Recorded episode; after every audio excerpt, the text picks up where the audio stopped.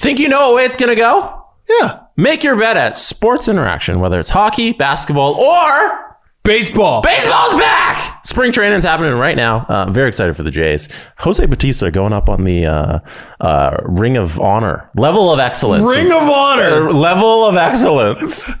This guy's a wrestling fan. Bet pregame, live in play, or, or on one of our many prop bets. Sports Interaction makes it easy to deposit, play, and cash out. Join now and see all that sports betting has to offer. Want to bet? Head to sportsinteraction.com slash SDPN or in Ontario, download the app using the QR code that's on the screen right now. 19 plus, please play responsibly.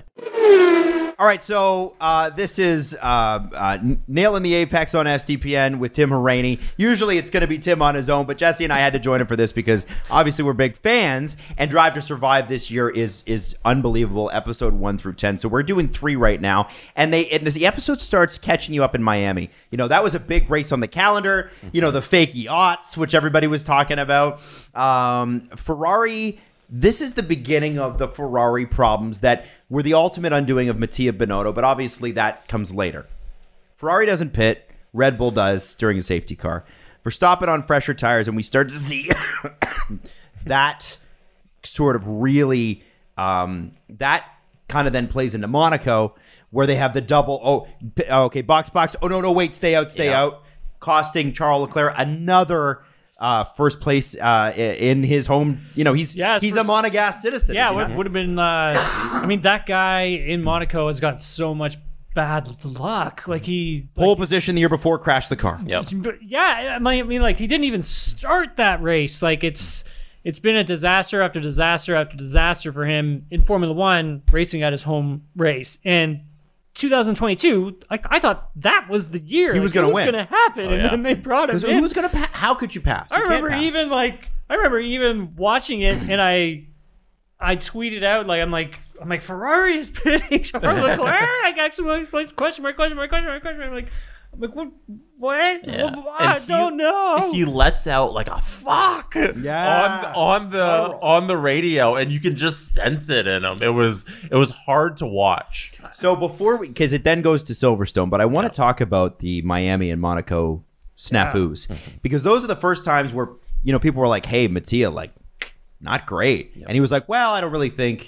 You know, that's We don't know what could have happened if we did the other way. Yeah, was his excuse. It- and it and that's what it is. It's an excuse. Yeah. So when you're a driver and your teammates in, how does it how does a screw up like that happen at this level with Ferrari? strategic, right? I mean, How does that happen? There's just so much strategic, and I think like whether or the ins and the outs of why Ferrari does what Ferrari does, nobody knows that answer.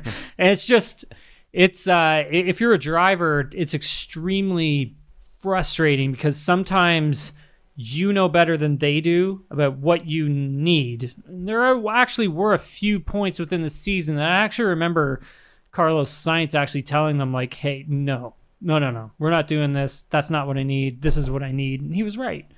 And I think when you're a, a driver like Leclerc, who is uh, he listens and he does what he's he's told, and I think that's you know getting the opportunity to get into Formula One. I think that's also knowing how fortunate you are to be in Formula One At Ferrari. at Ferrari. I think knowing at that point where you are, but at that moment in your career, you know that you're now that number one, and you're going to have to do things that the team may not like, but you're going to have to do them so the team can get the win.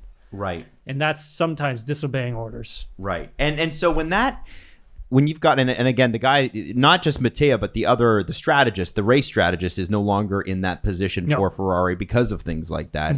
When you when you were watching that and and I again you're watching that live and then you watch you know the reaction to it on Drive to Survive and you're a driver yourself um what feeling what do you feel? Uh, questions. Just why? Because there's. I always for for me when I see something like that, I always assume that like okay, they must know something that I don't, or they're seeing something that I can't because they have all of this technology and I've got my laptop and a- Laptop and a feed. a feed. And so sometimes you can feel the rhythm of the race though and you kind of can kind of see how the driver's driving style changes as the race starts to evolve and the tires start to kind of go away and you kind of see that the car's doing little tiny things differently than what it was doing before. And then you're kind of like okay these and then you're looking at lap time which is very helpful. And you're saying okay these tires don't look like they're gonna hang on here. And it's like maybe it's time to bring him in. But then there's times where you're like wait a second it doesn't look that bad. So, like so what I didn't understand was is the same person calling for uh, one driver to to pit or the other driver to pit, or do they have two separate people calling pits pit they- stops for their drivers? you kind of have the the strategist the team principal your engineer and they all kind of have to talk communicate work together strategies kind of like hey we think this is the best uh, we've looked at simulation data and this is the fastest way to victory or this is the fastest way to the end of the race so we need to do this we need to do this and we need to do this and then for some weird reason sometimes like in that season ferrari sort of like tap danced around it or they were improving through some of it and you're just like no yeah. Well, I just, I just, I, you don't know how it happens No, at that and, level. and like blatant things like at Silverstone when Charles Leclerc should have pitted and put on new tires. He would he would have held off Hamilton. He probably would have won the race, and it seemed like Mattia cost him that by leaving him out there on yeah the old and tires. then, and then by like also telling like carlos sainz like hey you're you're gonna have to hold off you know lewis, Lewis. hamilton and he's like, no, you." He's I'm, like I'm not doing yeah, that. why, yeah, why I'm going would for the win. Wh- yeah, why would I do that when I have fresh tires and I can just go racing? yeah Like, and he didn't, and he didn't listen. Like, he didn't sit there and try to hold off Hamilton. i Like, don't know any driver who would No, that doesn't make sense. that's how you got to for Formula them, One. For them to make that decision and tell Charles and Carlos that, you know, they clearly seemed in over their head at moments where I don't know if like everything's moving too fast or if they're getting too much information or what it is, but they're making decisions that just didn't make sense for the drivers. could could also be yeah too much information right i mean that's a that's a good point i mean it could be something it's a, it's a problem of this age, right? You Yeah. almost have too much to work with. but but also it could have been uh, and, and I don't know the internal you know, particulars at Ferrari. I'm assuming this, but it could also be that you have you know so many different individuals that maybe that information's flowing through, and then they Mm-hmm. also have their own ideas as well as what they want to do, and So they put could their be something spin like on it? that, and then maybe it's just like, hey, no, I agree with this, I agree with this. Wait, what do you say? What do you say? Instead of having just one individual who just focuses clearly on one thing, one objective, one job, and then delivering on that one job, um, that that's probably what they're going to look more like this season. I, th- I think. Well, and so Jesse, you bring up a really good point about Silverstone because in this episode, obviously, you see this is the second episode that uh, that mentions the crash with Zhou Guanyu, um, and I want to talk about the Halo technology that they improved yeah. later on. Sure. Um, but you know, essentially, what happens is, you know, you got the race start right off the bat. George Russell and Zhou get into that into that terrible accident uh, that involved a few other cars. I think there was a Williams car in there as Yep, well. Alex Albon. Um, and then Verstappen loses engine power. He's in the middle of Sainz and Leclerc. Leclerc gets a second start at it. He has a great start. Yeah. Verstappen's on him. Verstappen loses engine power. Esteban Ocon slows down. Uh, Sainz says he's faster than Leclerc, and then the team order when they get when they get another when Ocon slows down and has to stop, and they have to do you know behind they're behind a safety car. All the cars come back together again, and it's um, Carlos Sainz that pits, Charles Leclerc that doesn't, and in third place you got Lewis Hamilton who's coming on strong in his home race. I have never heard a team issue an order like not only are you going to stay behind the guy with worse tires than you, but stay 10 car lengths back. yeah. Have you ever heard an order like that? Never. Is that even possible to do?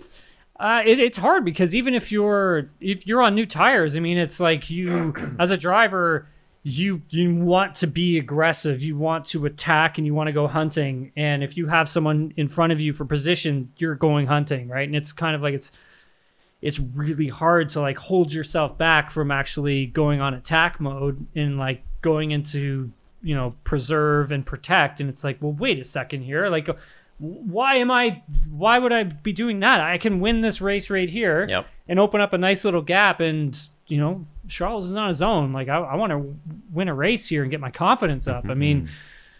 That's what got me into Formula One to begin with, right? That's like you It's a part of the mentality. mentality, Yeah. right? And that was his first career win, right? Yes. Yeah, Yeah, Why- it's and, and they're holding him back and telling him not to go for it. And Adam, I'm I'm disappointed you didn't mention the greatest part of the entire season. Which is Through goes Hamilton. Oh, yeah, yeah, no, that was Such a Silverstone. That was when we had it was like seven Yeah, yeah. car changes Yeah. within the span of like a little Yeah. a couple meters, you Oh. know. And Yeah, yeah, through yeah. goes Hamilton. that, that he- was a great call. I get- unbelievable. I get goosebumps. That's awesome. feeling. I remember yeah, that. yeah. Oh, that was one of the best moments. yeah, Oh, me too. yeah. I was like, this is an awesome. This is- Oh, yeah. Oh, I think the entire world like breath. There was Oh. nobody was breathing at that moment. Yeah, it was and you just want Bono to say, you know, Lewis, it's hammer time. Like, let, us go. Yeah. Let's freaking go. Yeah, Um, and and you know, and that's that. This is what that is the magic of Formula One is Yeah. things like that. But it didn't have to be magical. That race should have been clinical. Yes. Yes. That should have been boring. Charles should have changed Yes. tires and won. yes. That's how that Yeah. shit ended. Yeah. There's no through goes Hamilton.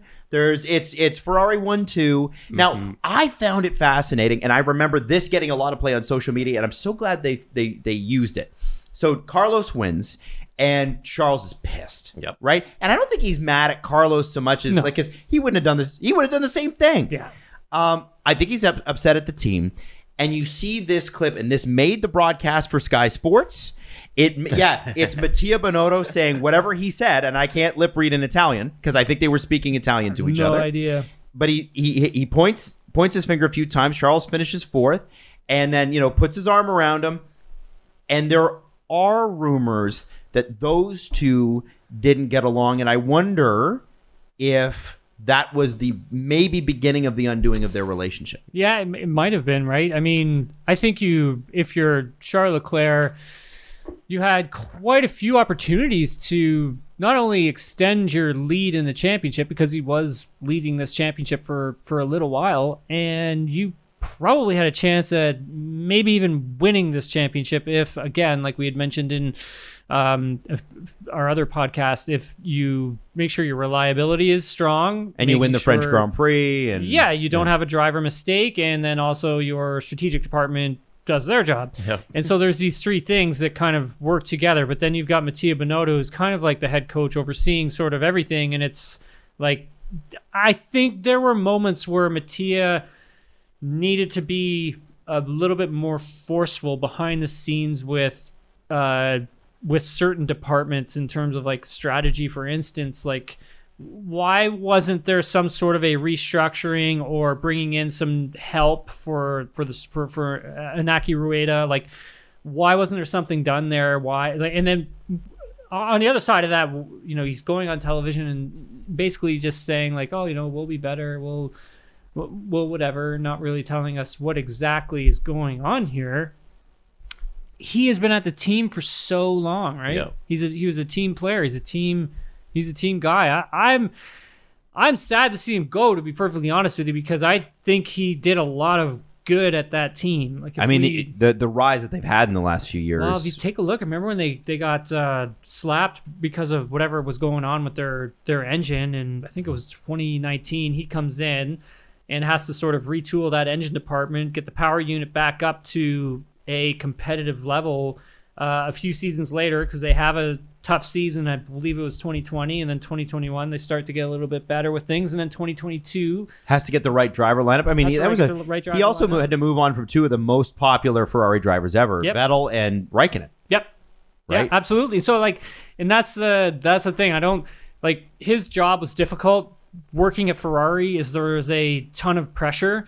It's uh, I, I always kind of compare it to like the Maple Leafs, where it's like, Yep. you know, if you're if you're playing for the Maple Leafs or you're working for the Maple Leafs or you're the head coach of the Maple Leafs, a lot of pressure. There's a lot of pressure from the media, a lot of pressure from the fans because the fan base is so huge. Sort of, it's similar with Ferrari, where it's like there's a lot of pressure on team principals, a lot of pressure on the people who work. There's a lot of pressure on the drivers. Yeah, It's a different kind of pressure because of how important the brand is. Yeah, that too. That too, right? And then you've got the Tifosi on top of that. You've got like there's fans who hang outside of their factory, like just hanging out.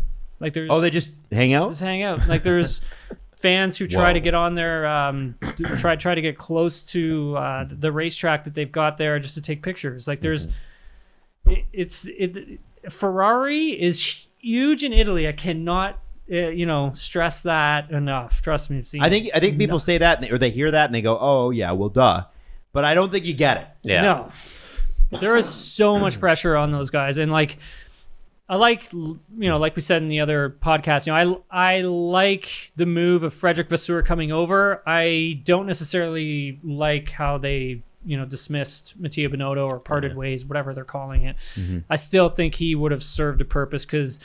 Um, he, you know, in my opinion, he's a power unit engine guy. Like, That's what he's, his strength yeah, is. like, you don't want to get rid of that guy, right? Well, they're paying him to sit on the sidelines for 18 months, so I'm sure somebody's going to be after him. But if, if you're Charles and Carlos and like you have a boss in, at any job and you question your boss's decision making and your boss is making decisions that don't really benefit the work that you're doing, I understand their frustration with him, you know, mm-hmm. and understand their frustration with the entire team mm-hmm. if they're seeing things completely different than the actions that the driver should be taking. Mm-hmm. So like I get their frustration and you have to move on if nobody's getting along, you know, and you're not getting the results that you should be getting. They pulled Charles out of Alfa Romeo after a year, one year in the sport, right? You know, or sorry, not in the sport, but in the you know at this level, and and put him in Ferrari car. That's pretty crazy. You know, he had Vettel there, but still, is this a case of Ferrari backing the guy that they really believe in?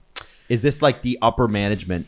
And I know this isn't really technically a part of this episode, but I mean, since we're here, that that's the thing because like I always assumed that um, Charles Leclerc was you know was their guy, but then when Carlos Sainz beat him in the points in 2021, um, I kind of was like, ooh, I'm like that's interesting. He's new to the team and he just did that to Leclerc. That's fascinating. And then you see that. Carlos struggled at the beginning of 2022. Actually, really struggled. But then as the season progressed, he got incredibly strong. And it's kind of like, I'm kind of, my opinion, I, I don't know if they have a particular number one just yet. Just yet. That being said, Leclerc's one lap pace, qualifying pace, is in another league. It's the racing that needs a tiny bit of work and clean up a bit. But had things gone the right way, he could have won the French Grand Prix and the Monaco Grand Prix in one year, which is a pretty big And deal for a Silverstone. and Silverstone for a, a, a guy from you know from Monaco though, like home. Yeah, Mon- yeah. That's a pretty big deal. Yeah. So hopefully, uh, I do hope at, this, at least this year he gets it. For God's sakes, let him have Monaco. you know. Anyway, so that's uh, that's a wrap on episode three. Let's move on to episode four.